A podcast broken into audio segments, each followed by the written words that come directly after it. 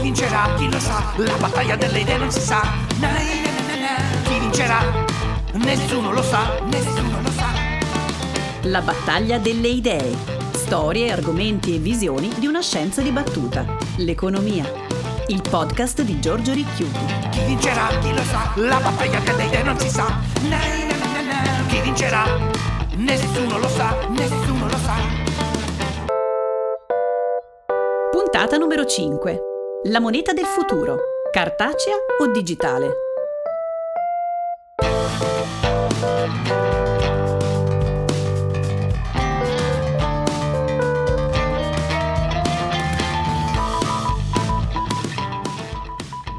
Benvenuti alla battaglia delle idee. Fra le storie di questa scienza dibattuta che è l'economia, un posto particolare lo ha sicuramente la moneta. In questa puntata spiegheremo il passaggio epocale che stiamo vivendo con l'abbandono, forse, della moneta cartacea e l'espandersi dell'uso della moneta digitale. Discuteremo diversi tipi di monete digitali e dei vantaggi e svantaggi di adottarle, cercando di sottolineare le visioni del mondo che le diverse idee portano con sé.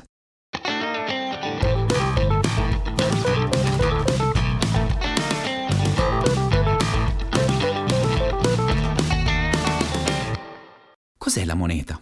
È una domanda semplice, la cui risposta non è scontata e dalle conseguenze imprevedibili. In aula spesso, quando la poniamo come docenti, gli studenti ci guardano un po' sorpresi. O non se la sono mai posta, oppure la ritengono scontata. Ma se chiediamo loro di andare in profondità e dirci qualcosa in più, al massimo ci dicono che è qualcosa accettato universalmente come mezzo di pagamento. Ma questa è solo una parte della storia. L'elemento realmente alla base della moneta moderna è la fiducia che abbiamo nello strumento, in quello che utilizziamo come moneta.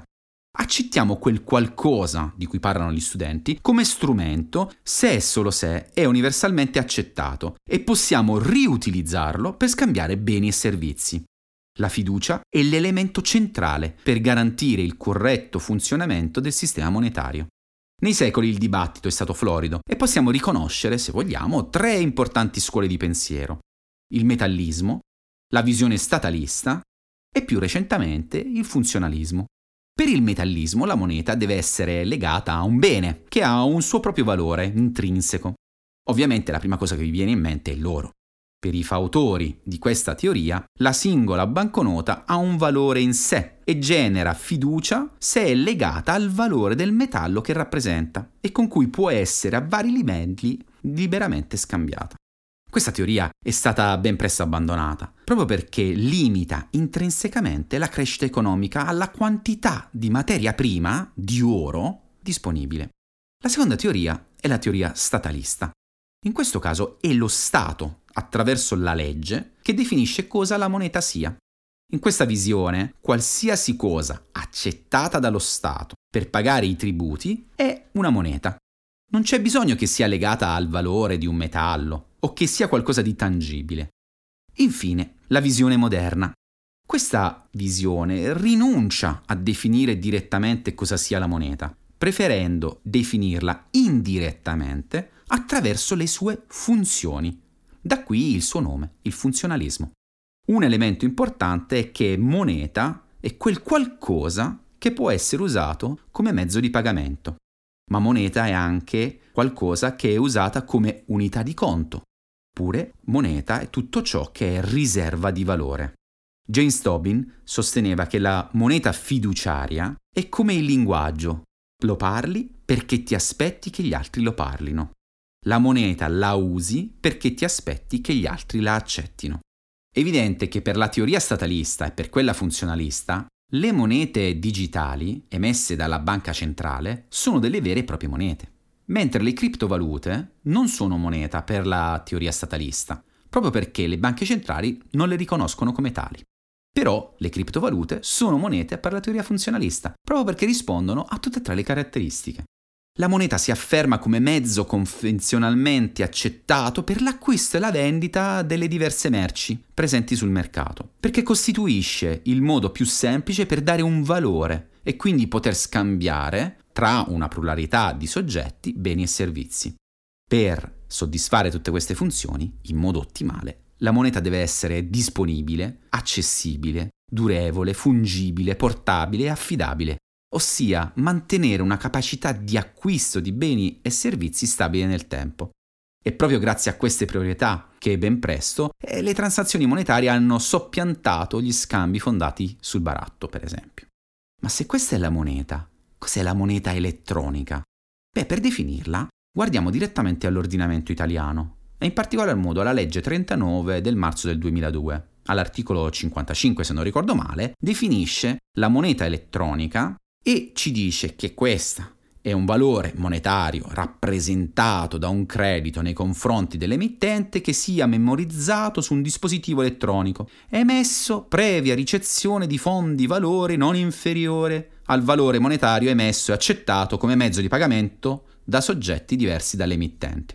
Per dirla in breve, è la forma digitale del denaro contante, memorizzato su un dispositivo elettronico e necessita per la sua emissione della presenza di fondi di valore monetari non inferiori ed è accettato come mezzo di pagamento. Quindi il bancomat è lo strumento attraverso cui usiamo la moneta elettronica.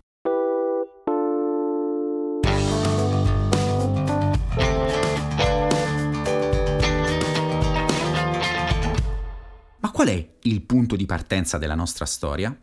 Negli ultimi anni, soprattutto grazie alla rivoluzione tecnologica, c'è stato un forte calo nell'uso del contatte all'interno dell'intero sistema economico. Questo implica una crescente dipendenza da forme di moneta elettronica e soluzioni di pagamento private. Il circuito della vostra carta di credito non è pubblico, ma è una società privata che lo gestisce. Oltre un certo punto, tale tendenza potrebbe mettere in pericolo la sostenibilità dell'infrastruttura dei pagamenti e ostacolare l'erogazione di adeguati servizi.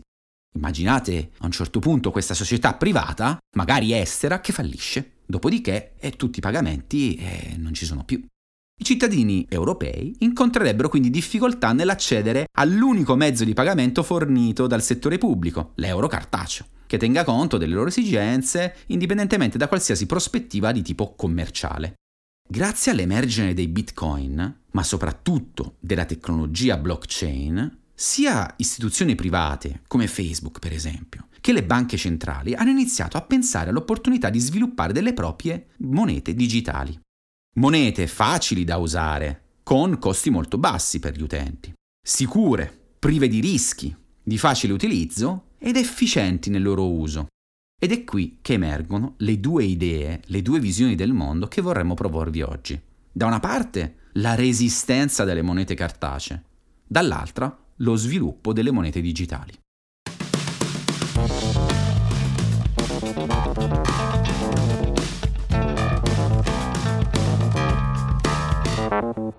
La prima idea è molto semplice e anche veloce da spiegare, perché diciamo che fa parte della nostra quotidianità.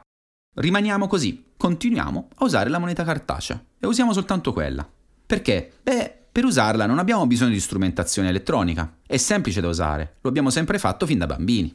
È sicura. Sì, ci sono i ladri, questi dovrebbero però materializzarsi per portarci via le banconote. Sì, c'è il rischio dell'inflazione, ma questo ci preoccupa il giusto e spesso non ci facciamo caso. Ma soprattutto la moneta cartacea è anonima. Nessuno sa che l'abbiamo usata noi Prendete in mano una banconota che avete in tasca da 20 euro. Magari è stata prodotta un annetto fa dalla Banca Centrale Europea. In questi 365 giorni, sapete quante volte è passata di mano? Quanti acquisti ha fatto quella stessa banconota? Tutti questi acquisti non sono stati registrati. È come una memoria breve, li ha fatti ma l'ha cancellati. Eppure ci sono stati. Ed ecco perché la moneta fisica, la moneta cartacea, è amata da chi evade le tasse. E questo è il suo vantaggio principale. È completamente anonima, è semplice da usare, la usiamo sempre, non abbiamo bisogno di una conoscenza informatica o delle tecnologie o dell'app. Non dobbiamo avere con noi un cellulare, non deve esserci energia elettrica. Basta soltanto avere questo pezzo di carta e che questo pezzo di carta, come ho detto prima, sia riconosciuto come moneta e quindi che sia moneta fiduciaria.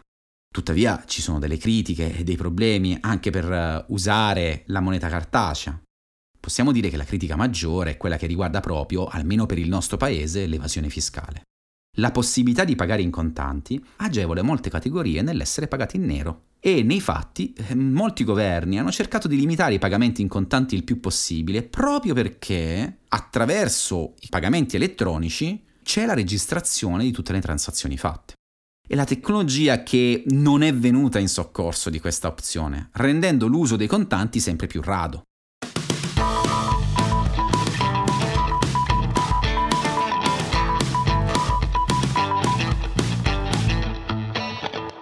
La riduzione del ruolo del contante nel sistema dei pagamenti cambia drasticamente il ruolo del suo attore principale, la banca centrale, e lascia il sistema sempre più ampiamente nelle mani dei privati, come abbiamo detto, non necessariamente residenti nel paese di emissione. Certo, la riduzione dell'uso dei contanti non è iniziata con gli smartphone, ma molto prima, con l'introduzione delle carte di credito e poi delle carte di debito negli anni 60 del secolo scorso. Inoltre, le transazioni di importi consistenti non avvengono più in contanti, ma direttamente attraverso i terminali delle banche, e questo già da tantissimo tempo. Le applicazioni degli smartphone hanno, se volete, accelerato questo processo e soprattutto lo hanno reso rilevante anche per i piccoli importi, con ovvie differenze fra paese e paese. Ormai sono tantissime le app, anche nel nostro paese, che collegate al conto corrente o alla carta di credito permettono di scambiarsi valuta anche fra singoli cittadini semplicemente avvicinando gli smartphone. Il punto di partenza però di questa seconda idea non è istituzionale. La vera grande spinta all'introduzione di una moneta digitale delle banche centrali è stata data da un progetto quello dei bitcoin, che è partito come profondamente anarcoide. Nella scia del primo internet, quello che avevo conosciuto quando ero bambino, quello anonimo della fine del secolo scorso. Sono trascorsi più di dieci anni da quando il misterioso Satoshi Nakamoto propose un sistema di pagamenti elettronico basato su relazioni peer-to-peer fra una persona e l'altra, fra pari. È il 2008. La forza propulsiva è stata data dalla caratteristica di open source, che Nakamoto ha dato alla sua creatura. Questo, in linea con i progetti open source, ha permesso ad altri di sviluppare il sistema per migliorarlo. Le parole chiavi per ogni criptovaluta sono wallet, portafoglio, blockchain e minatori. Il wallet è il portafoglio elettronico in cui sono memorizzate tutte le informazioni che riguardano il possessore della criptovaluta e che gli permettono di accedervi. Il wallet può prendere anche la forma di desktop wallet, ossia un software installato proprio sul vostro computer. L'alternativa è uno smartphone wallet, che scarica un'applicazione sul vostro telefono. E infine potreste avere una normale conto online, un web wallet, a cui accedere attraverso Mozilla o per esempio un browser come Brave, così come accedete al conto in banca. Certo, vi sarà subito evidente che il problema di sicurezza, oltre a guardare il furto degli strumenti con cui si accede, il loro smarrimento oppure il loro danno, riguarda soprattutto la possibilità di ricevere attacchi informatici. Questo è un problema serio e non riguarda soltanto le criptovalute, ma riguarda tutte le monete digitali in generale. È bene ricordare che se invece del conto in bitcoin hackerassero il vostro conto corrente, un'assicurazione interbancaria provvederebbe a rimborsarvi, sostituendo gli euro perduti, almeno fino a una certa cifra, che se non ricordo male per l'Europa è 101.000 euro. Stessa cosa avviene se si impossessano della vostra carta di credito e vengono effettuate delle spese che non riconoscete. Una denuncia vi permette di bloccare l'azione illegale e recuperare il maltolto. Per evitare al minimo questi inconvenienti, spesso si usa il cosiddetto cold storage. Tutte le informazioni rilevanti sono depositate all'interno di una chiavetta USB che non è collegata alla rete. Ovviamente, così come possono rubarvi il portafoglio, non può essere escluso che qualcuno vi rubi la chiavetta con tutte le informazioni della vostra criptovaluta. Ma come viene garantito l'anonimato della criptovaluta? Attraverso una coppia di chiavi crittografate unica per ogni transazione. La prima è pubblica, mentre la seconda è privata e garantisce il destinatario di essere l'unico a poter ricevere la valuta. Per verificare l'autenticità del mittente, il destinatario usa la chiave pubblica per cifrare il messaggio e la sua chiave privata per autenticarlo. Per rendere unico e irreversibile la transazione, oltre alle due chiavi si utilizza un algoritmo che converte questa in un codice alfanumerico tutto complicato per avere lo stesso servizio che invece ci dà la moneta cartacea, se volete. Rispetto a un sistema di pagamento tradizionale, le criptovalute presentano due differenze cruciali. Da una parte, le transazioni avvengono senza il bisogno di una entità centrale che le garantisca, senza una banca centrale. Sono infatti fra pari. Dall'altra, è la rete stessa a tracciare e registrare tutti i movimenti da un conto all'altro. In particolare, tale registrazione avviene all'interno di un registro, che è costituito da una catena di blocchi, la blockchain appunto, indicante tutte le transazioni passate fino alla primissima, chiamata giustamente Genesis Block. Mentre nel sistema tradizionale il sistema di pagamento è sotto il controllo della banca centrale, che ha la responsabilità di controllare la correttezza delle transazioni, per le criptovalute a effettuare questo servizio sono i minatori, il terzo concetto essenziale. In particolare certificano che non sono avvenute due transazioni con l'uso della stessa valuta. Il nome, più che all'attività, è riferito al premio che ottengono questi operatori. Infatti il sistema li ricompensa con della valuta. Il loro lavoro non è banale, perché nei fatti devono risolvere un complesso problema matematico. Il problema è che tale attività necessita di una grande potenza di elaborazione dati, consumando enormi quantità di energia. Le criptovalute sono state sicuramente le prime monete digitali, ma c'è qualcosa che le rende più vicine alla moneta contante, l'anonimato. Qual è il problema di queste valute? E sono altamente instabili. Si sono rilevate degli strumenti speculativi e il loro valore intrinseco cambia velocissimamente. E qui entrano in gioco le banche centrali. Molte banche centrali stanno valutando la possibilità di emettere una propria valuta digitale.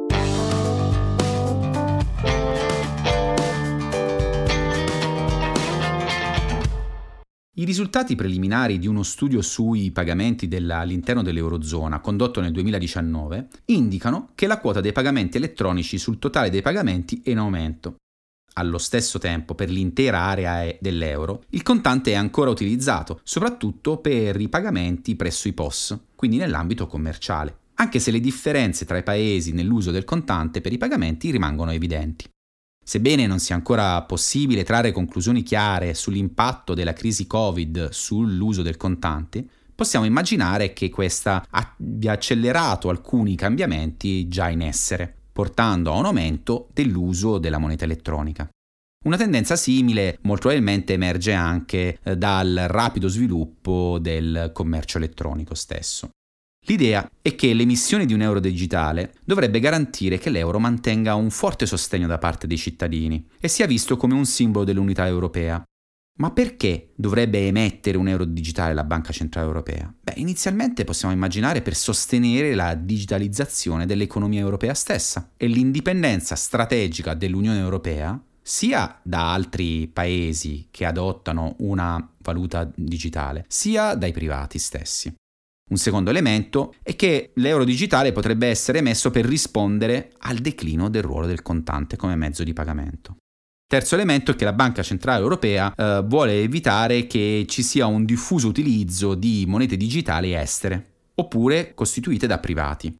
Ma allo stesso tempo l'euro digitale possiamo immaginare essere un nuovo canale di trasmissione della politica monetaria e possa mitigare i rischi per la normale erogazione dei servizi di pagamento e promuovere infine il ruolo internazionale dell'euro.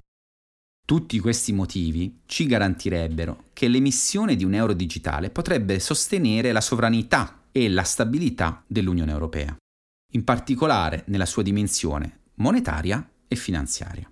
L'eurosistema in generale potrebbe quindi prendere in considerazione l'emissione di un euro digitale al fine di garantire che i pagamenti dell'area dell'euro soddisfino gli standard più elevati e siano effettuati sotto il controllo diretto di un'autorità centrale. Inoltre, fornendo pagamenti digitali, eh, l'eurosistema potrebbe garantire che i cittadini europei abbiano accesso ai pagamenti alla frontiera tecnologica. Ciò preserverebbe la reputazione globale dell'euro soprattutto se altre banche centrali estere proseguiranno con le emissioni di proprie monete digitali. L'euro digitale dovrebbe avere caratteristiche che si trovano alla frontiera tecnologica. Dovrebbe offrire la base per fornire funzionalità che siano allettanti almeno quanto quelle delle soluzioni di pagamento disponibili in valuta estera.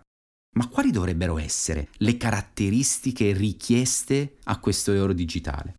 Innanzitutto, il suo valore legale sarebbe garantito dalla Banca Centrale Europea e il suo valore dovrebbe essere espresso in euro.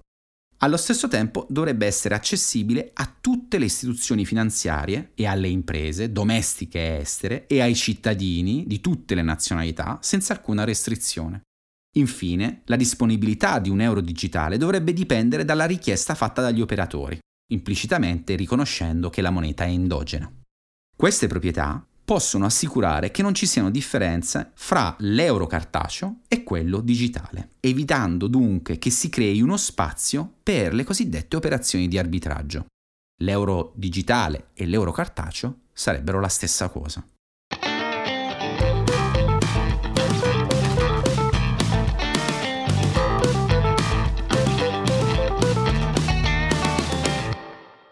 Sono i problemi connessi alla tecnologia necessaria per implementare l'euro digitale?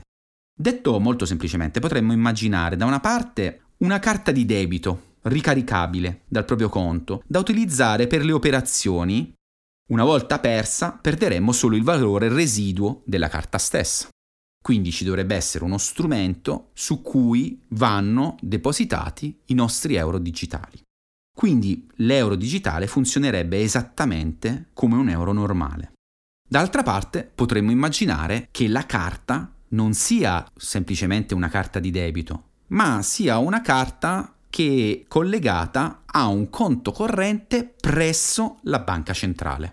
In questo caso la banca centrale non dovrebbe semplicemente gestire l'emissione della carta, ma dovrebbe gestire la registrazione di tutte le transazioni, garantire da eventuali frodi, ma allo stesso tempo sarebbe a conoscenza di tutti gli scambi effettuati dagli agenti su tutto il territorio dell'Unione, con rilevanti problemi di privacy.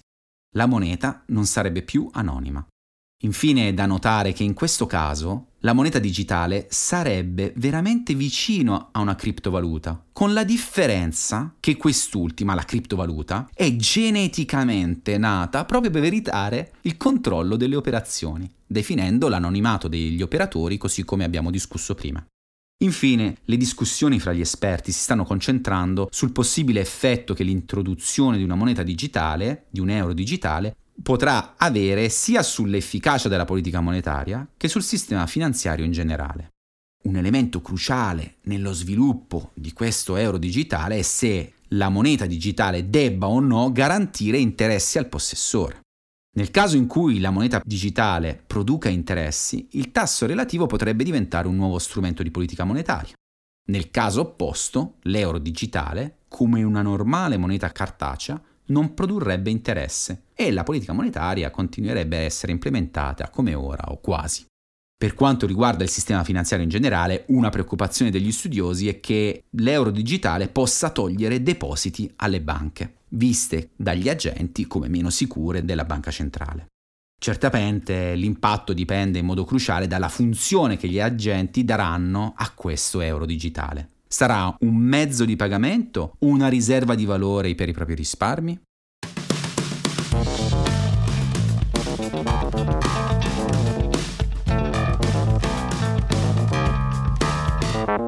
Ma qual è la visione di fondo dell'adozione di una moneta digitale? La visione di fondo è che il mondo è completamente interconnesso. Ma ci sono dei problemi? Certo che ci sono i problemi, anche in questa visione. Innanzitutto possiamo immaginare che ci sia una parte della popolazione che preferisce usare il contante, oppure non, hanno, non ha dimestichezza con gli strumenti elettronici in generale. Il secondo problema è dato dal fatto che in caso di blackout non avremmo il nostro euro digitale, non avremmo moneta. Come possiamo fare i nostri acquisti? Terzo problema, l'abbiamo già visto nel caso delle criptovalute, è la cybersicurezza chi ci garantisce che effettivamente non ci sono problemi di sicurezza per la nostra moneta digitale. Qui ovviamente rispetto al caso delle criptovalute, eh, nel caso in cui abbiamo una moneta digitale emessa da una banca centrale, sarà la banca centrale a garantirci da eventuali attacchi. Ci sono però due ultimi problemi. Un problema è la mancanza di anonimato e quindi dà la possibilità di essere completamente controllati in tutte le transazioni che effettuiamo. È un bene? È un male? Abbiamo diritto all'anonimato sulle transazioni che effettuiamo oppure no? E sono delle questioni un po' di tipo morale, se volete. L'ultimo punto è proprio emerso in questi giorni in cui stiamo registrando. Elon Musk ha dichiarato che non avrebbe più accettato i bitcoin per acquistare le sue auto proprio perché energivori. Il problema è che per funzionare al meglio le blockchain hanno bisogno di un quantitativo di energia enorme. Al lato opposto invece la moneta cartacea no. Chi vincerà? Chi lo sa? La battaglia delle idee non si sa.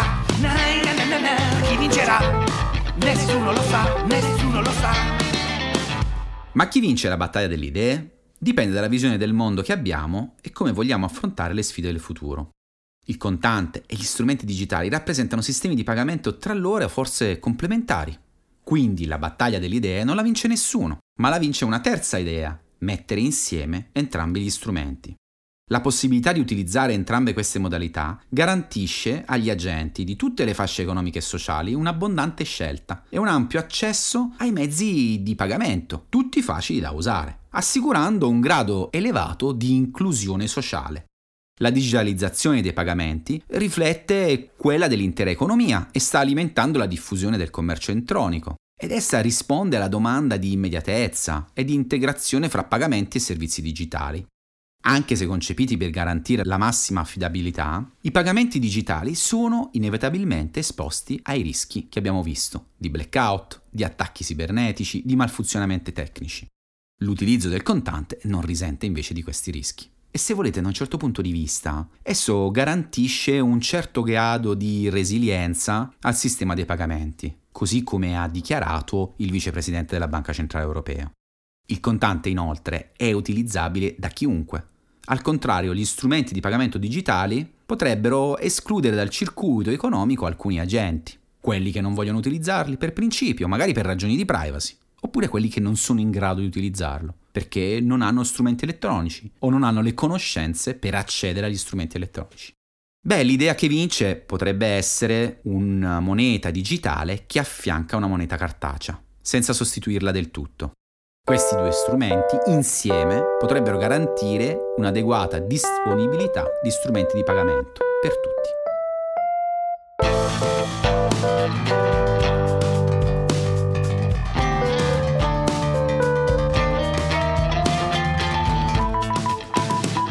Per approfondire le idee di questa puntata vi suggeriamo alcune letture.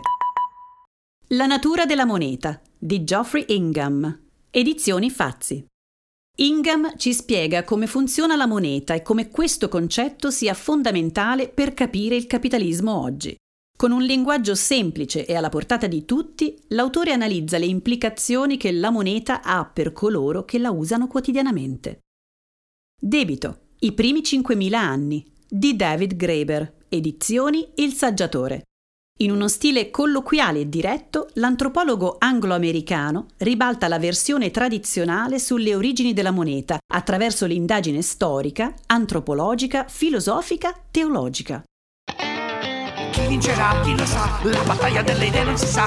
Na, na, na, Chi vincerà? Nessuno lo sa, nessuno lo sa. La battaglia delle idee Storie, argomenti e visioni di una scienza dibattuta. L'economia. Il podcast di Giorgio Ricchiuti. Chi vincerà? Chi lo sa? La battaglia delle idee non si sa. Na, na, na. Chi vincerà? Nessuno lo sa, nessuno lo sa.